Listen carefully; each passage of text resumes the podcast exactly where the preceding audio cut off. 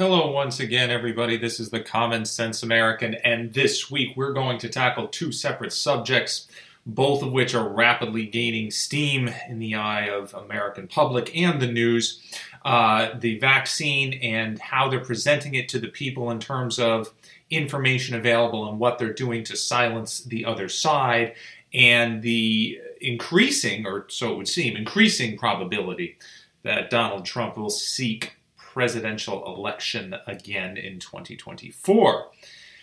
Um, let us start with the vaccine. And I know a lot of you uh, remain dead set against the idea of getting it. And I know a lot of you um, are big on learning more about the vaccine from alternate uh, news sources, you know, not just the CDC and the, and the federal government, which I, I do applaud. Um, however, I, the one thing I want to tackle about this is the we know that especially on YouTube and other social media platforms that they are working to erase any what uh, quote unquote misinformation about the vaccine. Uh, YouTube uh, recently just announced they'll be taking any video off that uh, they say offers misinformation about the vaccine. The announcement comes late because we know they've been doing this for the better part of the past year. Um, and uh, the CDC and the FDA and medical experts and the government warn against uh, believing uh, misinformation and spreading it as news and fact and truth. And here's the thing I want to make this clear. I agree with attempting to clamp down on passing medical information off as news and fact without proper uh, basis, without a proper foundation in uh, with, with, you know expert viewpoints and things of that nature. That is important to know. That is the reason why they're going after this. And I, one of the things I will say is that many of the people who uh, are against the vaccine, those who, you know, they tend to be conservative, tend to be Republican, and tend to be older. And they also tend to be a little more naive when it comes to the internet and uh, dissemination of information in a digital form. They sort of want to believe everything they see if it's online. If they if it looks like it comes from a a reputable source or if it looks like a so called expert has put a video up on YouTube. And above all else, if it has something that they desperately want to believe, then they are simply going to believe it as fact and pass it off as such and not do their homework. They're not going to trace it back and try to find where this information exactly came from. Um, you know, they're not. They're just not going to do that, and that is dangerous. Uh, it's always dangerous. What, whatever it is, it doesn't have anything. Even if it has nothing to do with COVID, you can't be allowing people to spread uh, such vast reams of misinformation because people will pay for it uh, with hospital visits and potentially their lives. I wanted to make this clear because that is an important factor and one we have to consider when we are talking about medical information that's everywhere and so many uh, viewpoints and stances and all of that. We really do have to be careful, and we have to be we have to discriminate and pick and choose.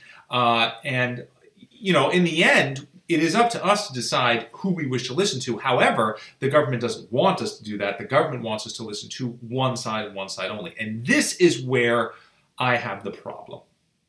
The problem I have is not with what I said before, because I believe in that. The problem I have is that they are they're essentially the the word misinformation in this case is subjective. In other words, the only way the social media platform can judge it to be false or misinformation is if it doesn't come from a particular quote unquote uh, verified source. Uh, Twitter has the green check marks, and all the other social media platforms, even if it's not visible, they have their own vetting as well. However, that is, of course, platform specific and highly subjective. In my view, the CDC in no way earns any sort of green check based on their history of killing countless people with false claims about drugs and other uh, things that have come out in the past 30, 40 years. We know this is fact. They have said over and over and over again, countless times, that such and such drug will not cause any problems, is okay, here it is, put it on the market, FDA clears it, and a month later we're finding out that it does horrible things, that it's highly addictive. This has happened countless times, uh, hundreds of times, literally, in, in the past four or five decades. And, and that being the case, I have no reason to trust the CDC or the FDA. I don't believe they should get any sort of pass just because they're so giant, just because the government says these are the people you need to listen to. The other thing that bothers me is that there are plenty of doctors, and yes, experts in their field, who are speaking out against some of the rhetoric being spewed by the CDC and the federal government and saying, you know, there are things we need to look out for with this vaccine. There's certain things that you need to remember about it, facts that we should not ignore, which they are ignoring. And because, simply because they don't fall under the umbrella of verified source. In other words, if it's not coming from a, a, source that the, the platform says is okay, they're just going to delete it. They're going to remove it. Now they don't know. They only have an algorithm in place. No, there's no manual thing going along here unless I guess in some circumstances, if they have a lot of complaints about a video, they um, it might be manually reviewed, and then they'll take it off or decide to let it stay or whatever. But for the most part, just like with all these massive platforms, there are algorithms in place for this. So if, if it's spreading, you know, the truth about the vaccine and it doesn't come from such and such source, they're just going to remove it. They're probably not even going to look at it. That is the problem because there are plenty of uh, voices from well-established experts in their field that are being silenced simply because they are not agreeing with the current rhetoric and guidelines and advice from the government. What this means is not that they're just trying to tamp down dangerous information. What this really means is that they are tamping down any uh, message that does not jive with the message from the state, from the government. This is all state mandated. This is very regime communist oriented.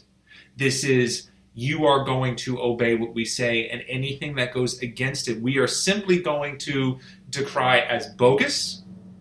We're going to say that it isn't true, that it's not coming from our verified sources, therefore, it cannot be true and should not be entertained or considered in any way. And we're just going to shut that down, and you will never see it. That is extraordinarily dangerous because that is what authoritarian and tyrannical regimes do. That has nothing to do with uh, stopping the spread of information, misinformation, and everything to do with enforcing a set message of propaganda from an overwhelmingly powerful government. That's what that is. If they had said, for example, like let, let left these videos in place or other pieces of information, articles in place, and maybe they, I guess they could put a warning on it and say, you know, this didn't come from such and such, but just leave it there. They do do that sometimes, but for the most part, they're just erasing it. I'm okay with the warning, sort of, even though the way it's worded makes it sound like sort of the same type of thing. Whoever said this is a crackpot, you shouldn't trust them. All I would say is, you know, this doesn't come from uh, one of our you know verified sources, and you know we'll let you decide for yourself, which is really what should be doing. That's the most they should do. Uh, instead, they're simply erasing it. And when you simply erase uh, opposing viewpoints, uh, you're you're not. I know they're doing this under the guise of safety, uh, general public safety, and saying, uh, okay, well, for the good of the public, the good of the good of all, which is, of course, another one of the tenets of communism and socialism uh, and an authoritarian uh, government. But for the good of everybody, we're going to make this so no one can see it. Uh, a, it's insulting to a lot of people because it, you know, a lot of us can take a look at something and know it's garbage and know that there's not enough here to believe in that these people really are crackpots. And there is a big difference be- between that and and uh, stances that are well worth listening to because the people who provide it are absolutely experts in their field, and that is verified. Uh, they, you know, they weren't, they're not crackpots, you know, but silencing one side of it means you are silencing the experts who are disagreeing with you along with the crackpots, and that is a problem. That's a very big problem. And if they want to talk about the public good and they're really interested in a PSA, what they really need to be doing is instead of shoving the vaccine down our throats with every single commercial that you see or every advertisement, which is basically saying, yeah, you can keep going to McDonald's and live your crap ass lifestyle and be in the worst health and condition possible, but just take the vaccine and you'll be all right. Which, by the way, has been the message from pharmaceutical companies for a very long time and why we're in the condition we're in, because people actually believe that. Instead, what we needed is a PSA with giant red flashing statistics and numbers like they do for the death count and saying, and saying stats are, facts are, the people who have died from this vaccine, from this uh, from this virus. 90% plus have existing comorbidities, and 80% plus of those are self inflicted. In other words, obesity, overweight, diabetes, diabetes uh, type 2, by the way, let me add, because type 1 is inherited. Um, hypertension, high blood pressure, all these things that we do it ourselves with our disgusting lifestyle and disgusting diet. And instead, of doing that, which we desperately need to do because this was a pandemic from the start. This has been a pandemic. Obesity and overweight has been a pandemic. They say it's 60% plus. I'm looking around, I say it's more like 75% of people who are in absolutely awful condition. And that is why this virus was as bad as it was. That's the only reason. The numbers bear that out, and they don't even want you to know it. They did release them at one point early on. The CDC did and said, you know, these are the people who are dying from this outside of the elderly, but also including the elderly. Even if you're elderly, you have a much better chance of surviving it if you're in good condition. If you're a fat pig, you don't. And I am not pulling any punches here. I am tired of people who are, oh, the fat shaming and all that. All I see are people doing exactly the opposite. Idiots dancing around, fat idiots on commercials telling us to buy their clothes like Old Navy, just fat pigs bouncing around, proud of their unhealthy stature which is going to result inevitably in them being walking medical nightmares, which is the reason why all we, we have such an insurance problem, why everyone's premiums are through the roof, why businesses cannot afford insurances for their employees, why individuals absolutely cannot afford insurance unless they're on some sort of plan from the state or the government or a business who can afford it. And that is all because we have a critically unhealthy populace that is draining millions out of the out of the medical establishment, and all they want to do is keep that happening. That is, there no way is helping us. They want to do a PSA, they want to help us. That's the message they need to send. We need to get in better shape. We need to do it quickly, or something besides COVID is coming after this. And it won't be the damn thing that kills us, it'll be us that kills us because we've been killing ourselves for a very long time. I just want to throw that out there. Make sure that everybody's aware of it. It is still dangerous, however, to silence opposition just because you believe, you know, it goes against your rhetoric and for some reason, uh, you know, they don't have the same pedigree. Maybe they do have the same pedigree and you're still silencing them just because they're disagreeing, and that is wrong, and that is the state overpowering freedom of speech and offering information to the people in a way that should be allowed because we should be allowed to make our own decisions based on contrasting evidence. The belief that all evidence points in one direction is completely wrong, as every single medical expert worth a salt will tell you. There are contrasting and conflicting pieces of evidence and beliefs on this. It is not all cut and dry or black and white. That's crap. But the government wants you to believe it is. That's why they're erasing the other side.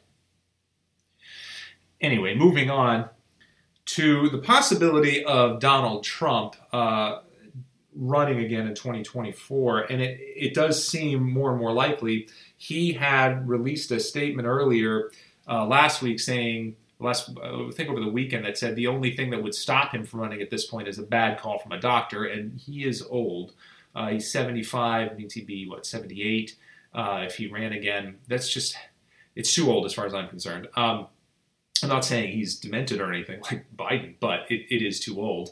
Uh, and I've made this point before. And he has also said, uh, Republican insiders have also said that every time they, you know, the polling currently is that Trump would be at the top of the ticket right now if they were going to, if there was another election to run. Um, and, you know, there was a thing a few months ago where Trump said that his supporters would be, quote, very happy when he goes to make an announcement. And obviously, the assumption is that it means he's going to run again.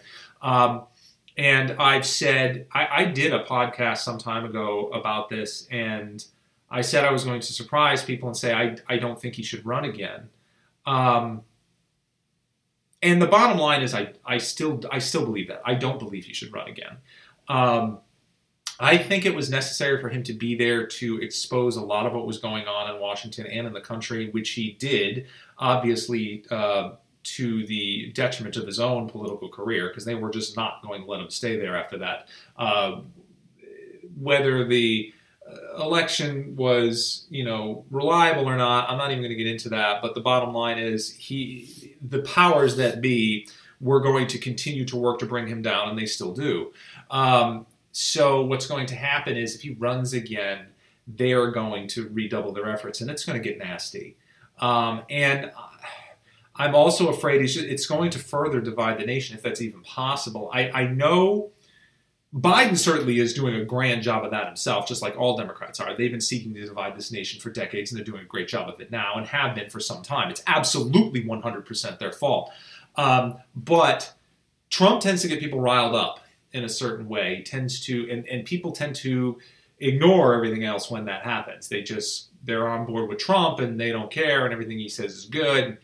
It, it tends to um, cloud the issue more we needed him at one point. We needed his his unique style of leadership and, and bomb, bombastic nature to get up there and say, you know, we are still here, and there are people in this country who don't like your woke garbage, and we are going to fight back against it. Um, and uh, one thing I will add now, however, is that Biden has proven so incompetent and so bad as a leader that it's becoming more and more obvious that it just seems impossible that he'd be reelected. Uh, his his approval rating is, is going into the toilet. Now, if you compare Trump's and Biden's approval rating about this time, they're actually pretty similar, um, you know, based on certain polls. But Biden has just been tanking so fast. It, he used to be, uh, you know, I think it was in June, it was over 50% or something, and now it's like 38. I mean, it's low, and it's just going down and down. The Afghanistan thing obviously hurt him. The border situation continues to hurt him. The increasing inflation continues to hurt him. The fact that cost of living is skyrocketing, that supply chains are absolutely breaking and are right now terrible, which I warned everybody that this was going to be the case. And anybody who looks around in a fog and goes, gee, why can't I buy anything? Why don't why aren't the shelves stocked? You're too clueless, too naive to even exist right now? What do you, how do you not know? We're paying people to not work. We're giving them incentive to not work. People refuse to work are the most entitled humans alive. They're also, half of them are terrified for absolutely no reason. And you have supply chains splintering because of the previous pandemic and the uh, policies instilled now in the public. And uh, why, why are we surprised? This is only going to get worse. And Biden is at the helm of this. So he's going to pay the, a hefty price for this, it would seem. It also seems that um, uh, Kamala Harris is she's not an option, and I, Democrats I think know that she's not an option. Um, she's just she's a train wreck. She's maybe not as bad as Biden, but close. And you can't have her in charge of anything. Clearly, it, the the border is a good example. Um, what concerns me about Trump running again is that they we're, we're going to we're going to see some seriously nasty stuff. If we haven't seen it already, we're going to see it now uh, if Trump runs again. And, and it's because the left is going to freak right out. And they are going to get, if you think they're militant before, you, you don't even want to guess how nasty and hostile they're going to get towards Trump supporters and towards the other side. It really is flirting with civil war to have Trump run again. And it's not, I'm not saying that against him per se. I'm just saying, based on the current uh, trends in this country, I, have always said I think we need a we need a strong voice, but we need someone who isn't going to be that lightning rod.